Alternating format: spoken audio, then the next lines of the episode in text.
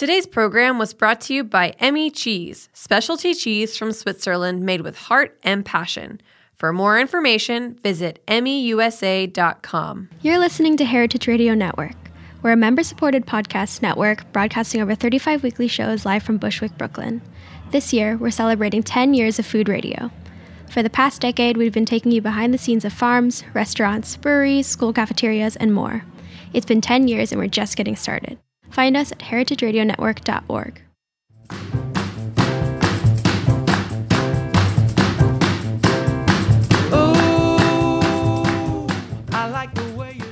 Hey, hey, you're listening to Eat Your Words on Heritage Radio Network, and I'm your host, Cathy Erway.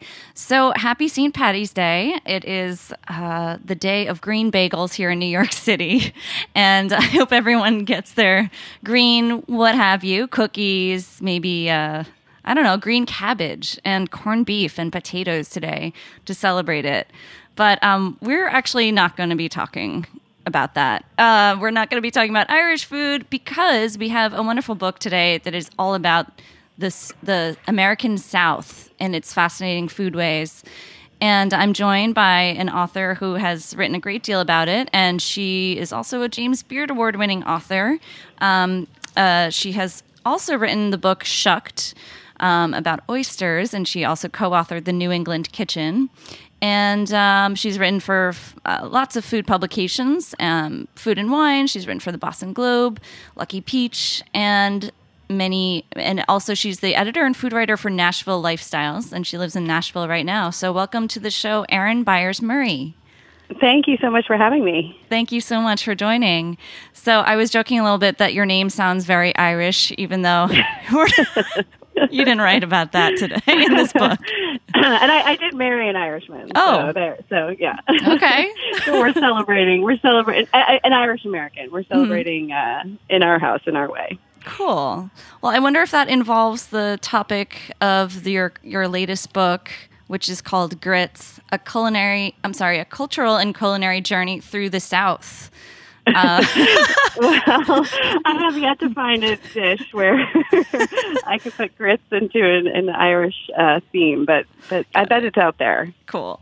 Well, I love this book so much because um, we've seen a number of really fascinating sort of cultural history books that are focused on one ingredient. So, like Mark Kurlansky's books, and Milk is her, his latest. Or um, there's a great book about pawpaws, the fruit, and um, we had uh, a book about butter and its cultural history, but I've never seen so much um, one book that is a work of narrative nonfiction exploring the culture and history behind a dish or like a preparation. Mm. So this book is about grits and taking that as the lens through which to explore the American South. Um, why did you? Why grits? well, I, um, you know, I I didn't grow up eating grits. I'll be frank. Mm-hmm. I uh, my husband got of brought me back to grits as an adult, but I was living in the in the Northeast. I had been um, born in the South mm-hmm. and had sort of lived away from it for a long time, and had lived in the Northeast for a long time, and um, moved back to the South with my family in 2012. And the move was uh, it was an interesting shift for me just because I, you know, I was coming at it from somebody who was born in the South and felt like connected to it, mm-hmm. uh, but not of it, you know. So when I came back, I assumed that getting back to the South, it would be like, oh, this is so easy and I, this is so familiar. And it's like putting on an old pair of jeans. Yeah, it, yeah. everything, everything's going to be so comfortable. Well, it wasn't for me. It was mm. a little challenging. It was just, you know, culturally a very different place and, um, I had a hard time kind of understanding it. So, being a food writer, I decided I needed to tackle this through food. I needed mm-hmm. to sort of better understand this region of mine through a specific foodway or dish, um, and came to grits sort of, you know, after thinking through kind of what the dish would be for a long time and how I would explore this topic. Um, you know, it, it came to, to grits kind of sideways in that, you know, like I said, I didn't grow up eating grits. My husband did, and he was a big fan and kind of had gotten me back into them as an adult. But the topic of grits itself, you know, it was it was during an interview with um, Chef Sean Brock, who I was talking to him about a story on vegetables, and just sort of casually threw out what he thought about grits, and he had this reaction of you know that was like, oh, don't you know, don't get me started. I could talk about grits a lot. Uh-huh. And so in that conversation, he said something along the lines of, you know, to me, the grits are the ultimate expression of terroir. And I kind of went, what?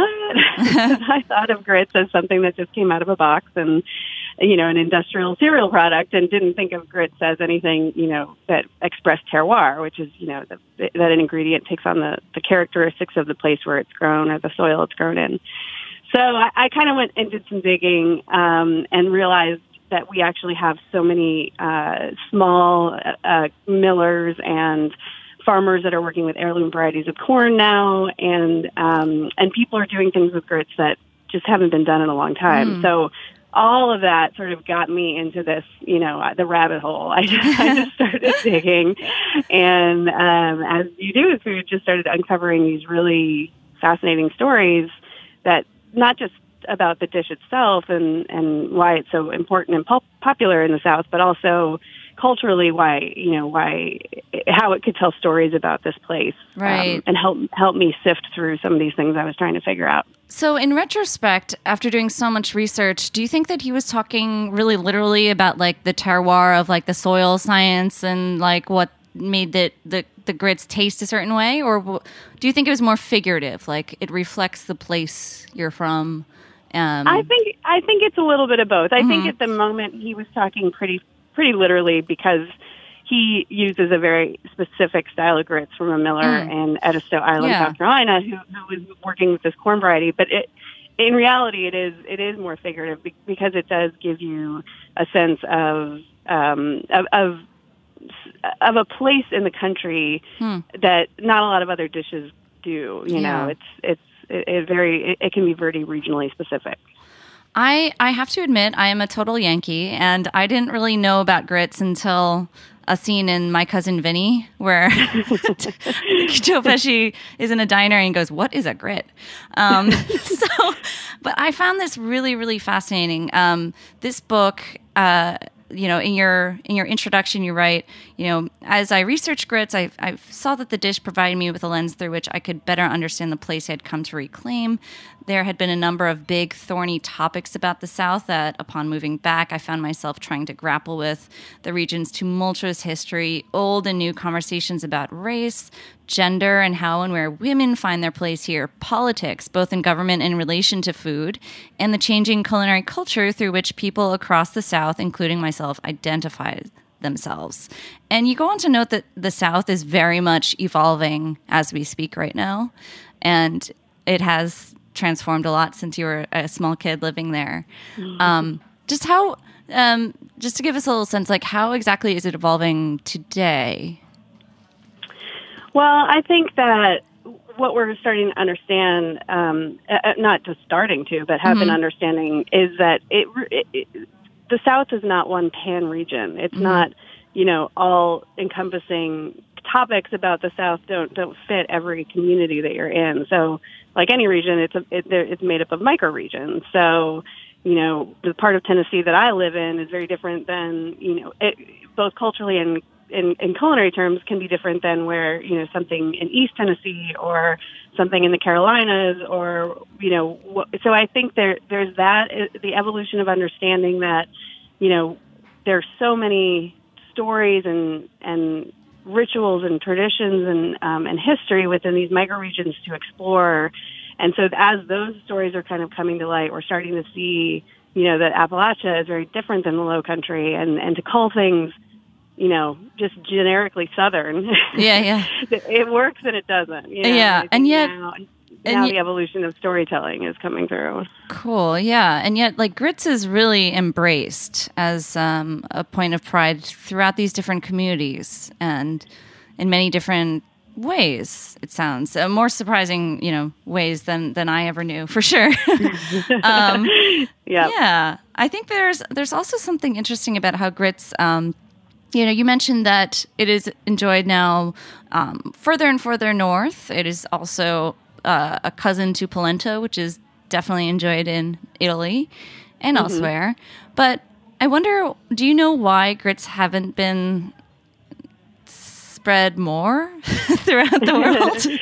Well, I, and if you think about the name grits. You know, mm-hmm. the dish itself, cooked ground corn uh, product, cooked with water over heat, you know, and served as a porridge or as part of a larger meal. Like that's that's you can find that in cultures across the world. I you know see. that that's not. It's the term grits that, that um, has kind of stuck in the South, I guess. So and you know, to your point, polenta and grits are essentially the same thing. Just it's a different milling technique, is Uh-huh. all it is. Um, but I think in the South, the you know the, this this region embraced this dish um, so vehemently and closely Uh-huh. because it, it has so many roots in in this in Southern culture and Southern food history and Southern food ways.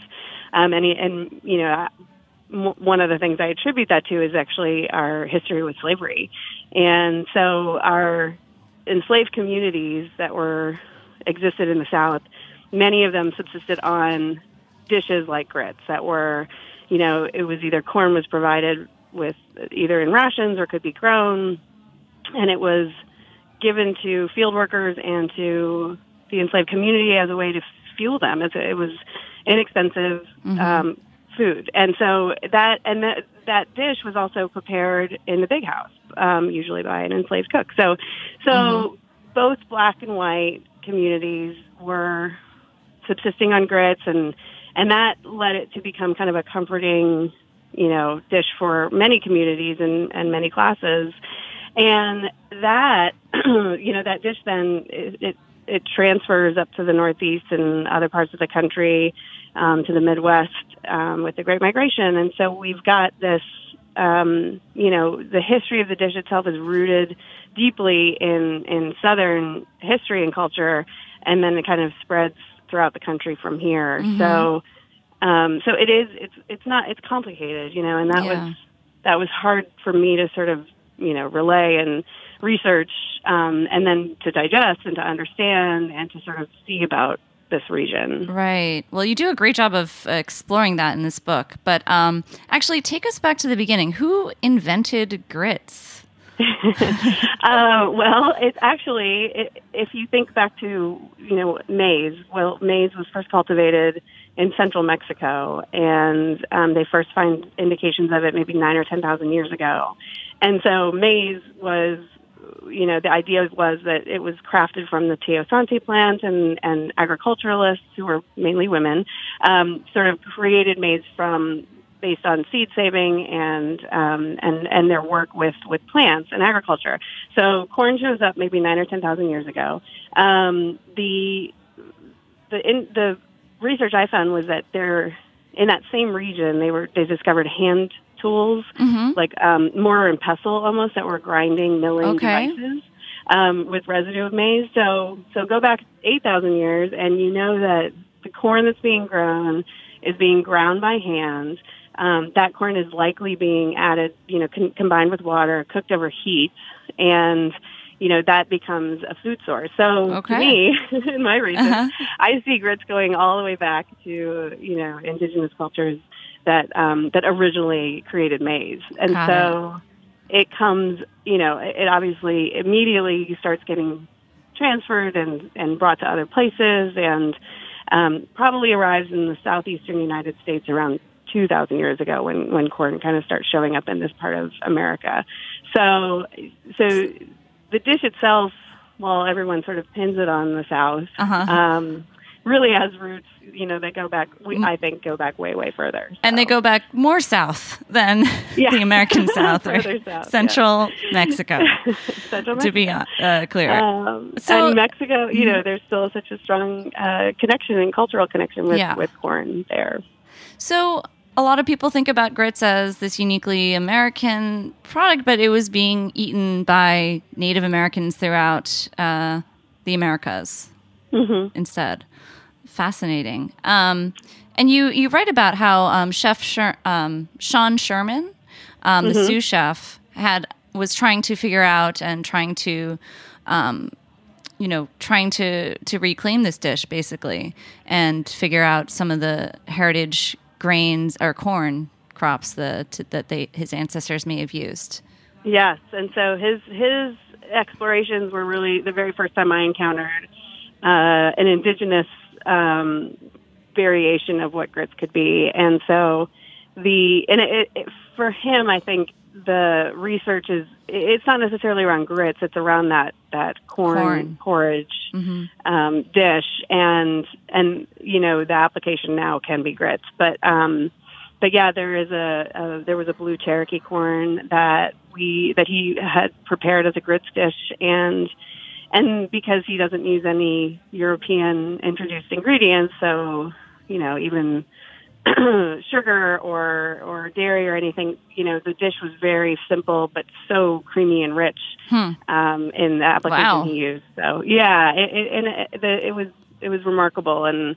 Um, I look forward to seeing how he continues to explore those foodways. Wow. And and yet Yeah. the typical grits preparation in the American South is pretty simple, but there's usually a lot of butter involved, right? like you wouldn't Yeah, skip that. It's, it's a blank canvas. Uh-huh. um, no, I yeah. I mean, here it's it's butter and cheese and salt and pepper. Um, sometimes Tabasco. Um, it, it, you know, it, the dish the dish doesn't have to be much more than that. You know, for breakfast especially, put that next to some eggs and toast, and you know, and maybe some um, sausage or bacon, and it's good. yeah, I thought there was something Um, interesting to like this strong um uh just assertion that grits should really be left alone for the most part in the South. there, yes, there is. Um, Mm-hmm. Although I think now people are taking it in, in new directions Mm-hmm. as as they explore dishes that can include grits. Cool. Well, let's talk about a lot of those um, new ways after a quick little commercial break. and We'll be right back.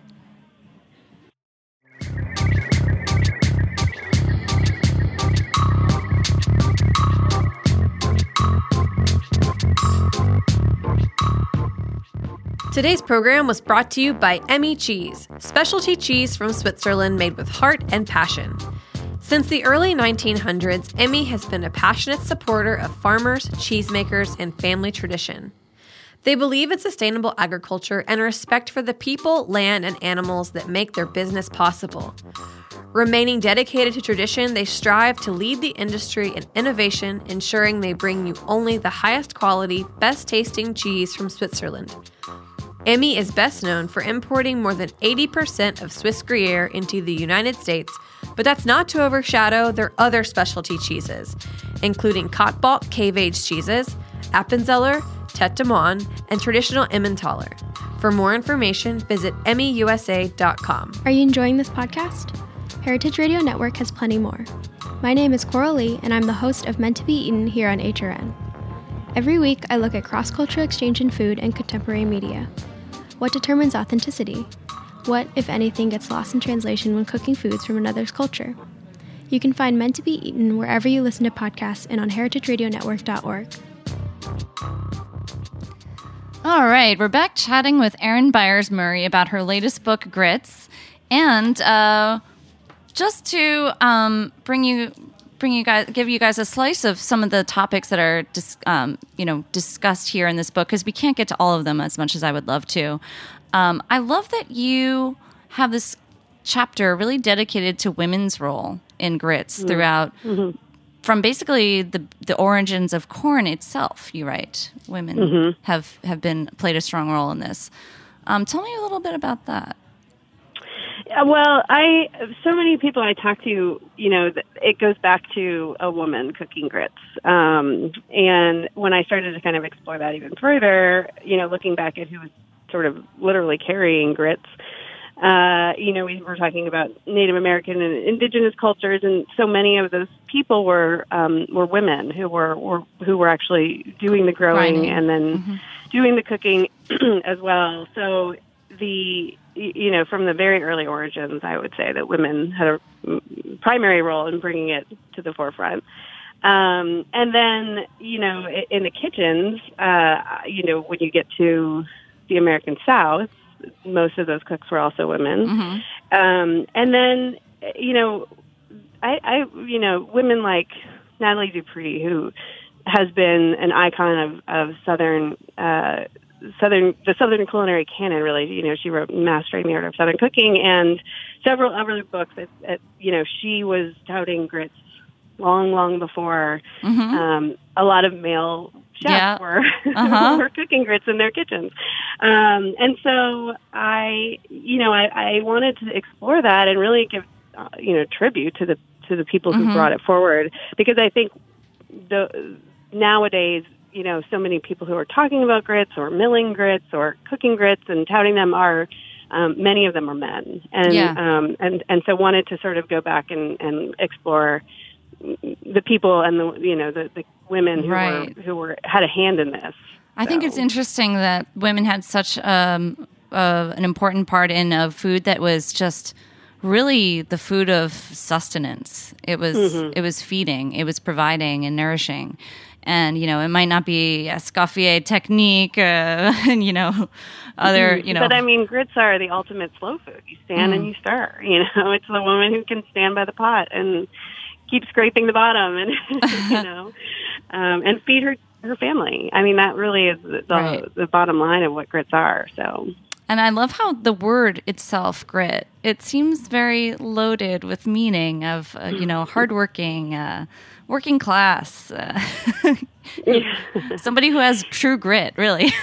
Yeah, yeah. There's a, there's a group in the South called Girls Raised in the South, and it's you know grits. hmm hmm um, yeah, and you know one of the things in the book that I tried to explore, I I, I couldn't find very many female millers. You know, female women who are actually okay. milling corn nowadays, and and I did manage to find a couple, but um, two of them are actually in Oxford, Mississippi, and I loved sort of going through that that storyline about um, who they were and the, the equipment they used. I mean, these women talk about grit. You know, they're doing a pretty physical job every Mm. single day, and and also standing alone as women um, in an industry that's dominated by men. So, you know, Yeah. because they're selling to restaurants, they're selling to, um, and I, one of them, um, Julia Tatum, who she she just she she's young. She decided to take over this business on her own. I mean, and she was joking about how you you know the FedEx guy would come and or UPS guy would come and pick up boxes, and he'd be like. Who who you got helping you with this? And she was like, "Do you see anyone else here?" You know? um, so it, it, those are just you know it, the story continues with with women in the in the world of grits. That's really fascinating. Um, yeah, thanks so much for including so many of these modern day stories. And I guess that brings us to we didn't really go over how grits have evolved from the stone ground product that was made in mills that are now coming back. um, uh, but it was this very industrial product for a long time in between, and it still is. Yeah, that, and that was part of the book that I didn't anticipate exploring, but realized that my research into grits would also take me into the research of milling and, and the history of milling Right. in the United States. And so, you know, you go from these pretty rudimentary uh, milling devices, hand tools, um, at stone mills that are run power water uh, water powered, and then you move quickly into the transition into um, mechanization and um, into industrialization. You know, they sort of the small water powered mill was quickly erased from the American landscape Okay. when industrial cereal production began. Um, those mills were either bought up or closed or you know shut down, and so I mean that that might, that was probably for seventy five to hundred years we were you know producing grits like like any cereal kind of on this massive scale with you know and it it went into steel roll mills and um and and production of corn that was very different you know because corn became commodified and and GMO varieties started being used so what happened I think it was probably you started to see in the in the 80s and 90s this um some of those mills held out you know Yeah. some of those family run mills still exist not not many um but then you start to see these you know these other small mills start to come back online Mm. um, so whether it's couples that yeah. have like gone to re you know refurbish an old water power mill or um, that are starting their own mills with you know small you know um, you know electrical mills that, that are stone stone ground um, machines you know so so you start to see them come back around I think in the last two decades um, there's been a resurgence yeah Yeah. So, what is the difference in the product? Um, sounds like uh, the industrial processes really stripped a lot of the flavor and nutrients. But w- how does It- that affect? Yeah. It does, and uh, you know, I want I just you know across the board say you know start, try to avoid instant grits. Really? um, but th- there's a place for them for sure. Um, they feed a, a lot of people, but and they feed people quickly. Um, quick grits and old-fashioned grits that they're sometimes labeled, you know, they're those are less nutritionally enhanced. They're they're more closer to a, a straight corn product. Oh, okay. Um, but in you know instant grits, there's a there's a whole set They're of flakes. ingredients that are Yeah. added to that to them Oh. so that they will you know puff up and and turn into grits really quickly with water but um you know and and the, not to say that boxed grits by big cereal producers aren't you know they're not bad they're like i said they're they're cheaply produced and they're cheap to purchase which makes them a good still a good nutrient source Mhm. but when you compare them to stone ground varieties from small millers, um, you get, especially when it's an heirloom variety of corn, you know, you start to really see these nuances of flavor and texture. And um, stone ground grits take longer to cook, uh, and they, you know, they, it, there's just a lot of nuance, I guess, to those to the way that the the dish shows up. So, so you can add less to Uh-huh. some of those other, you know, those small batch varieties of grits. Um, but the flavor is still like really, it's it's it's remarkable. And I love that. Um, difference. yeah, you can find those heirloom varieties that m- might be blue or red and Mm-hmm. white or cor- uh, yellow. Because actually, the instant ones are bleached white, right? Mm, yeah, and they yes, yes, and there's also you know in the South there are certain communities that you know it, the debate over white versus yellow corn um, still kind of rages on. Tell me about that.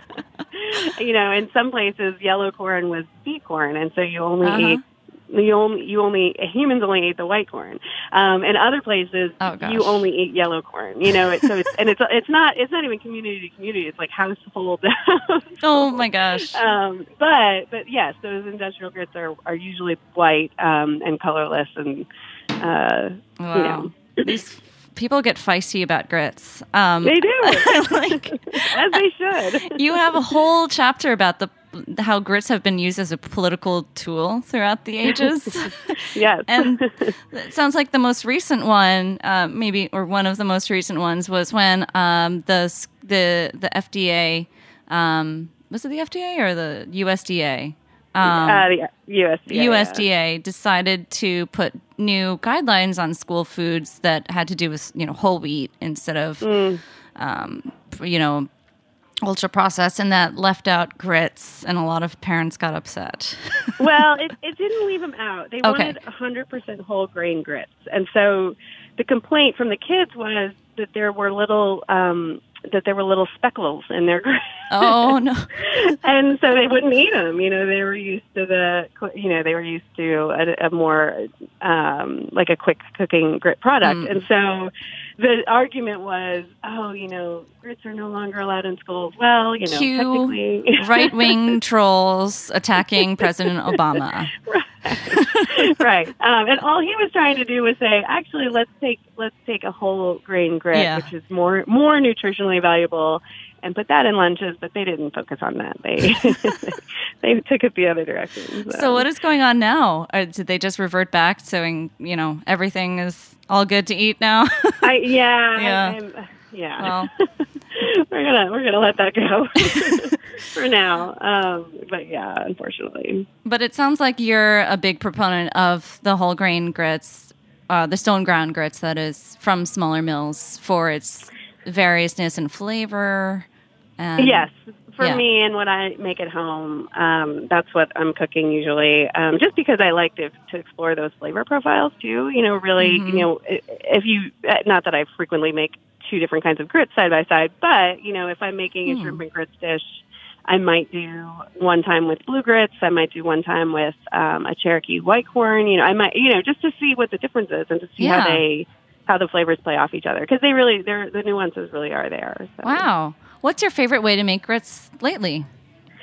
Oh well, I one of I, this is so simple, but it's like it's almost like a polenta dish the way you make it. But you add, I like to add like a Gruyere cheese uh, Ah. to the, my grits and, and kind of add not? something really tangy to the grits itself. And then saute some mushrooms, maybe some shallots, a little vermouth, um, some thyme, and just top the grits with the mushroom mixture. And it's Wow. just like simple, comforting, perfect dinner in the winter dish. Ooh, vermouth Yeah. in the splashed in the mushroom sauces. Mm. hmm And then the really tangy good. cheese and the grits. It's a really, yeah, that's a crowd pleaser. Okay, I, I have one oddball question. Has anyone done a dessert grits? Like, why doesn't that exist? Well, there are. Um, they yes, I've I've Okay. seen grits in in some sweet applications. Um, usually, in, it, it's like a variation of cornmeal. You know, you would just need to, um, however you're using the meal. Uh, you could, you know, if you were going to make like a cake with cornmeal, you could use grits instead. It would just be you'd have to be careful and use the right amount of liquid so that you're not getting like you know big kernels of crunchy, you know, crunchy. Mm-hmm. Yeah, bits in the yeah, true. Um, but yeah, we I've seen grits and show up in breads Ah. and um, a lot of uh, you know other baked goods. So it's there. There's a lot of playing around Yeah, people are doing. I, I'm thinking faux dairy. You know, I don't know. You Yeah. never yeah, yeah. Something to try. Well, it's also gluten free, so you know Mhm. they, that adds another True. a texture. So. gluten free, dairy free, unless you add the butter. Mhm. It's it's Yeah. really a testament to um, as as your book shows, grits is really constantly evolving as we speak. So. Um, yeah. it looks like that's about all the time we have today, though, to get into this book. But I hope everyone checks it out because there's so many more stories that you've uncovered, and they're all so fascinating. So thank you so much, Erin. Thank you. I really enjoyed it. Thanks, and uh, happy St. Patty's Day, everyone! And we'll see you next week on Eat Your Words.